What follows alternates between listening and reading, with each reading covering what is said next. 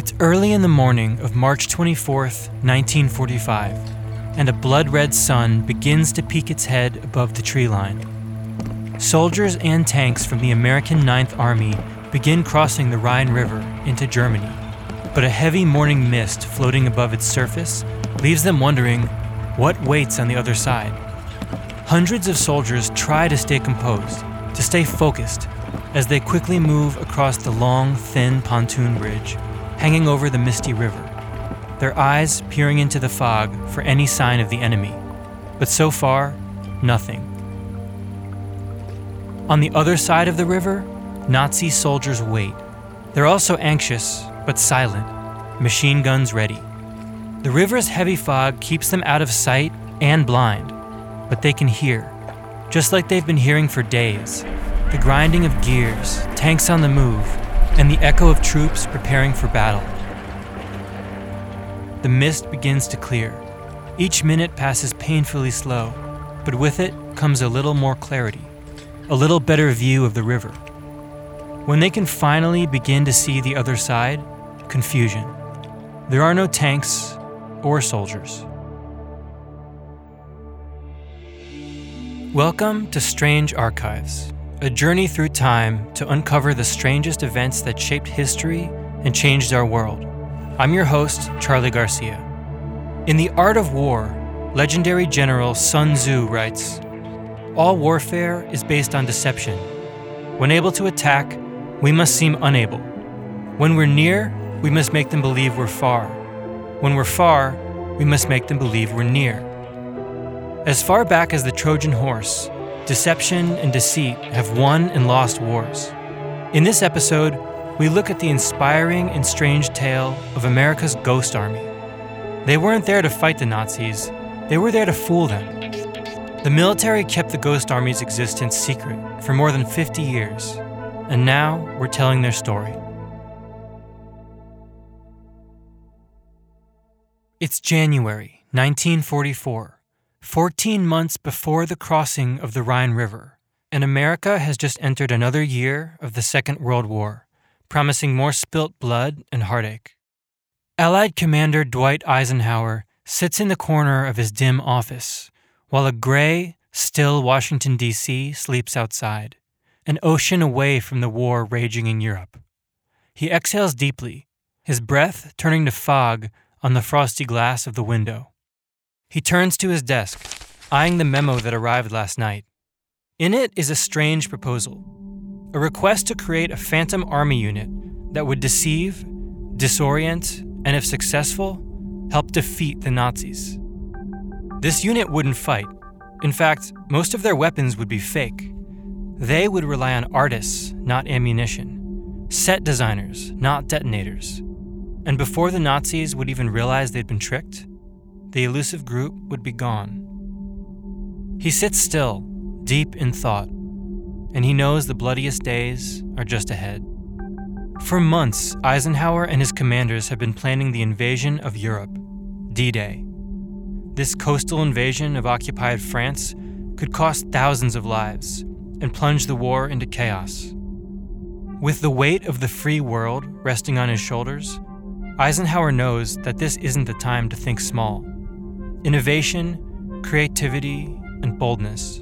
He'll need all of them in the coming months. And that's why, on second thought, the memo that just arrived at his desk might not be so crazy after all. This secretive group, a field deception unit, would focus on confusing German forces about the locations and strategies of U.S. troops. The unit would be composed of three teams overseeing the major modes of deception visual, sonic, and radio. The visual team wouldn't be built of soldiers. In fact, it would hardly be armed. Instead, it would be made of artists, designers, and architects who would stage scenes to suggest the presence of real soldiers. Inflatable tanks, phony trucks, fake weaponry, even fake airplanes built for opening night at a theater. The goal would be to appear as a large combat unit to any prying German eyes in the surrounding woods or skies above. But rubber tanks and fake airplanes don't make any noise, and that's where the Sonic team would come in. They would be responsible for creating the commotion that would accompany an army of several thousand men. Trucks mounted with loudspeakers would blast loudly enough to be heard miles away. They would use pre recorded sound effects to imply that battle ready Americans are ready to strike. Roaring engines, equipment pummeling grassy fields, echoes of phantom generals shouting orders at their non existent troops.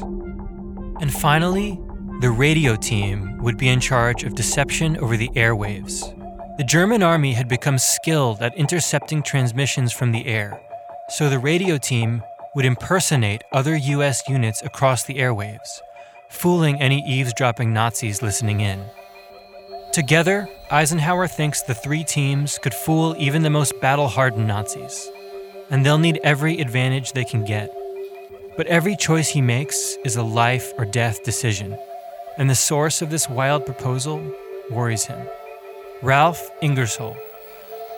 Ingersoll had established a reputation among those who knew him best as a womanizer, an egotist, a man who plays fast and loose with facts. This is the man who dreamed up the Ghost Army. Eisenhower stands up. He floats to the middle of his office and begins to pace, hands planted firmly in his pockets. The clock is still ticking, bringing D Day closer with every move. Innovation, creativity, and boldness. The words race through his head again. Once his men land in Normandy, they'll need all odds in their favor, and it's his job to make sure that happens. He picks up the phone and orders the fast track creation of the 23rd Special Troops Unit, America's Ghost Army.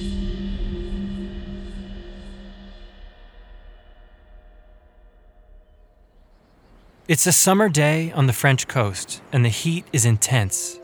Whatever relief the sea breeze provides is dwarfed by the soldiers' thick uniforms and rising anxieties. The smell of smoke and gunpowder hang in the air, but Bill Blass is enjoying the calm before the storm. He's tucked away in the back of an Army Green cargo truck, parked on the field where the Ghost Army is staging its first elaborate battle scene. It's a few hours before he'll be needed. But for now, his mind is anywhere but here. He's killing time in the only way he knows how, sketching a drawing that couldn't be further from the reality outside a woman's evening gown. He hears gunfire bursting in the distance, but all he's thinking about is the red dress coming to life on the sketch pad in his lap. Blass is not your typical soldier, but no one is in the Ghost Army. Blass has been assigned to the visual deception team. His artistic abilities and an eye for color have made him the perfect candidate. At 15, Blass had been sewing and selling dresses in small town Indiana. Now, he's a set designer on the world's most dangerous stage.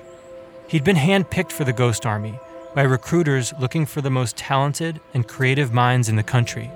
And the stakes may be higher now, but his commitment to artistic perfection remains the same. He glances up from his sketchpad with a sigh, absorbing the scene around him.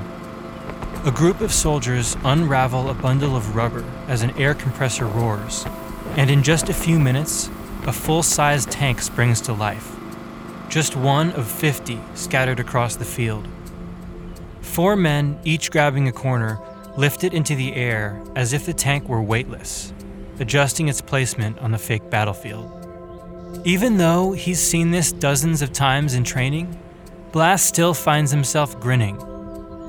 Several yards away, the only real tank is driving around, digging tracks into the soft earth, seeing as an inflatable rubber tank can't make its own.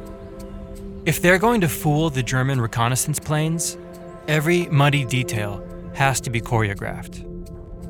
Blass jumps as trucks mounted with speakers begin blasting the racket of a powerful American army on the move. Tank engines and shifting gears, trees crackling under imaginary weight, it all blares out of 500 watt speakers, bringing the scene to life. The invasion of Normandy, D Day, had been successful, and they had broken through the German defenses. But retaking the coastline cities is an essential, painful next step if they want to keep pushing towards Germany, They'll need thousands of tons of supplies delivered each day. And the only way to make that happen is to capture the seaports currently occupied by the Nazis. And the city of Brest is the most important of all. First, they need to seriously inflate the apparent size of US forces planning to attack Brest. Then, they need to draw German troops away from the city center, making it easier for the real army to capture it. But for an army with no weapons, this is a dangerous game. Two explosions kick up dirt and pulverize a nearby blow up tank. Blass jolts and tumbles out of the truck, smearing the waistline of the otherwise beautiful red dress on the notepad. Corporal John Jarvie, his friend and fellow Ghost Army member, jumps into the front seat of the truck and turns the ignition, yelling to Blass Blass, get up! There's been a mistake. We need to leave now. What? What are you talking about? They're coming. They're on their way now. The Germans are on their way? No, not the Germans. Us, Americans. Tanks from D Company are heading our way. What? Why would they come here? We set up this whole thing so they wouldn't have to be here. I don't know. There must have been a mix up. But this field is about to light up, and we need to go. Now. Blass jumps back in the truck as Jarvie slams the gas pedal. They shoot away from the stage scene down a bumpy path. He looks out the back as the blow up tanks get smaller on the horizon and hears an unsettling, yet all too familiar noise the thunder of tanks on the move. But not from the Ghost Army sound trucks. His heart sinks in the distance, he sees U.S. tanks lunging over the green hills, headed their way. The Ghost Army had done everything to lure the Germans there, but now it's U.S. troops falling into the trap instead. As the truck speeds off, Blass can see smoke over the hill. The Ghost Army was so convincing that members of the 709th Tank Battalion came to join, expecting to meet friendly troops. But by the time they realized what was going on, the Germans had already zeroed in their guns. The staged battlefield had become real, and the mix up cost the lives of American soldiers. The Ghost Army's debut performance had ended in tragedy, and Eisenhower is left wondering if the Ghost Army was a mistake.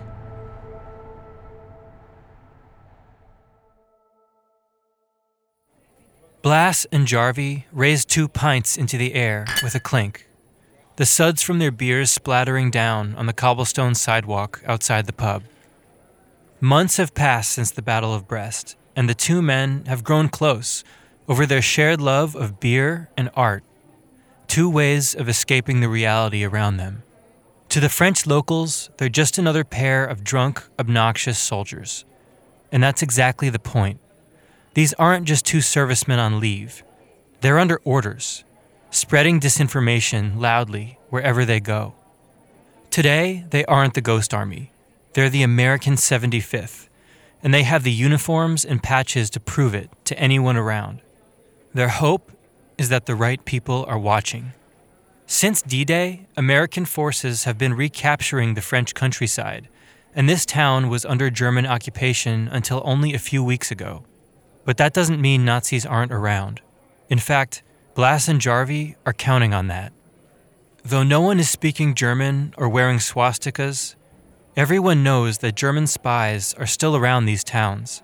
They slip in and out of cafes, eavesdrop on street corners, and keep an ear on American soldiers who may have had a few too many drinks. Beers in hand, Blass and Jarvie take a seat at a small table nestled against the pub's front window. Earlier that day, Blass had hand sewn fake patches from the American 75th onto the shoulder of his uniform. Usually they just painted the patches on using stencils, but today they could be close enough for spies to see the stitching. Everything has to be perfect. Jarvie grins and starts the performance. Are you ready for tomorrow? For Paris? It's about time we get out of these mud pits. We can have a little luxury, and you know, the girls. The Parisians won't like you. They like class. More like me. Yeah? Well, I'll make you a bet.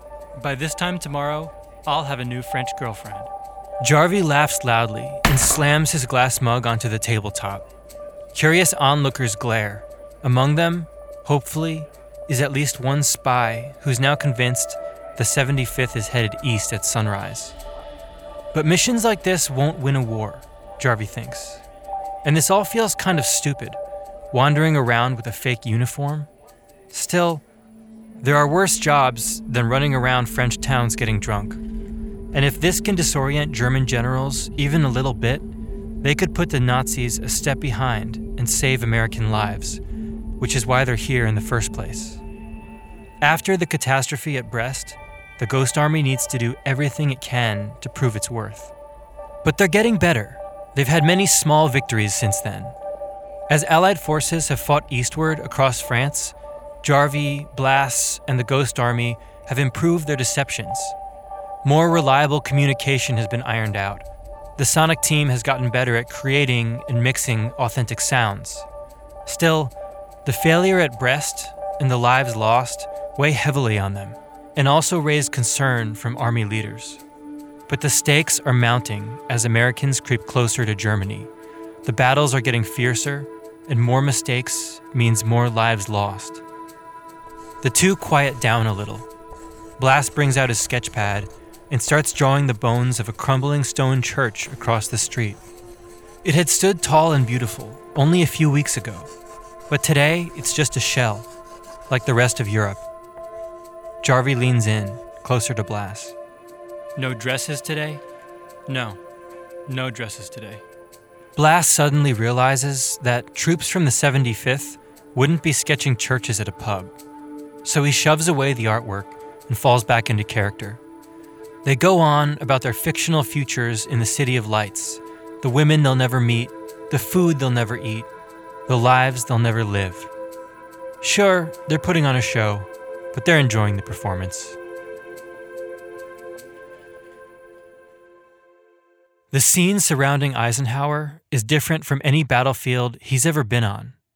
Scattered throughout the thawing fields are hundreds, maybe thousands of carefully placed decoys lightweight rubber tanks, staged artillery, even inflatable aircrafts parked on a fake landing strip. If Eisenhower didn't know it wasn't real, He'd believe an attack was imminent. And from the skies, German reconnaissance planes are thinking the same. Today is March 23, 1945, and tomorrow is the day that American troops are set to cross the Rhine River and, for the first time, fight the Germans on their own land. If they're successful, U.S. forces could seize the industrial heartland of Germany, and after that, nothing stands in the way of Berlin. But stepping foot onto that far riverbank won't be easy. The Nazis will give everything to defend their country, down to the last man. And Eisenhower is expecting fierce resistance and many casualties. He's walking side by side with another towering figure, the British Prime Minister, Winston Churchill. And he's specifically requested to see the Ghost Army in action. They walk along the massive fake battlefield to witness the display and inspire the unit's men, who are frantically running around, finishing up the scene. Eisenhower appears cool and collected, projecting confidence to the soldiers. But inside, his mind races and his stomach churns, knowing how much is on the line. It was he who greenlit the Ghost Army and gave it high priority. But his hopes were dimmed after the failure at Brest, and tomorrow morning, the stakes will be even higher. Churchill pulls a cigar from his mouth as an orb of smoke leaks through his lips and disappears in the breeze. He pauses to fully appreciate his surroundings. A few yards away, a focused Blass and Jarvie are covering a truck with long camouflage nets, covering it well, but not so well that it can't be seen by planes overhead. Blass spots Churchill and Eisenhower, freezing like a deer in the headlights. He might as well be seeing ghosts. He blinks, starstruck, then shoots upright at attention and nudges Jarvie, who follows. Churchill chuckles at their reaction. He sticks his cigar back between his lips and carries on with a little smirk, Eisenhower at his side. As they walk on, Blass sighs and slouches, unable to fully comprehend what he just saw. What the hell are they doing here? I don't know but they wouldn't be here if it wasn't important.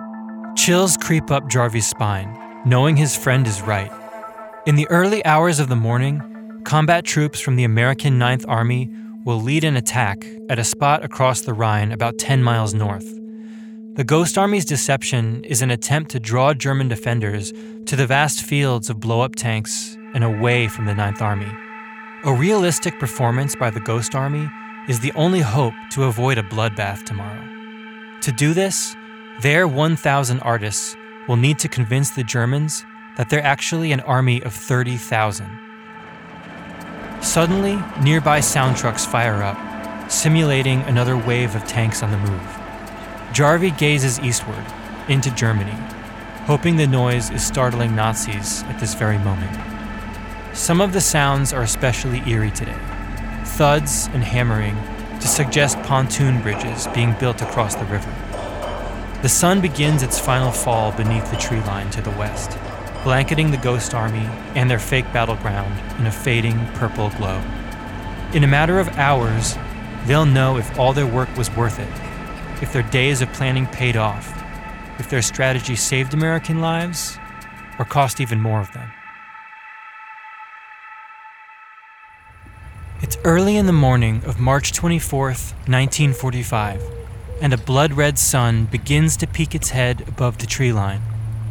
Soldiers and tanks from the American Ninth Army begin crossing the river, but a heavy morning mist floating above its surface leaves them wondering what waits on the other side. Hundreds of soldiers try to stay composed, to stay focused, as they quickly move across the long, thin pontoon bridge hanging over the misty river, their eyes peering into the fog for any sign of the enemy. But so far, nothing. Time slows as the sound of flowing water and their own heartbeats fill their ears. On the other side of the river, Nazi soldiers wait. They're also anxious, but silent, as they sit a few hundred yards back from the riverbank, machine guns ready. The river's heavy fog keeps them out of sight and blind, but they can hear, just like they've been hearing for days, the grinding of gears, tanks on the move, and the echo of troops preparing for battle. American soldiers can finally see the edges of land begin to take shape. It's still hazy, and the only figures they can make out are the silhouettes of trees standing offshore. From the German perspective, the mist begins to clear. Each minute passes painfully slow, but with it comes a little more clarity, a little better view of the river. When they can finally begin to see the other side, confusion. There are no tanks, or soldiers. Ten miles north of those Nazi forces, the American Ninth pours onto the German bank of the river. But they don't find hidden enemies ready to attack, just scattered pockets of surprised German troops, completely unprepared. Operation Viersen, the Ghost Army's most elaborate performance of World War II, has been a success.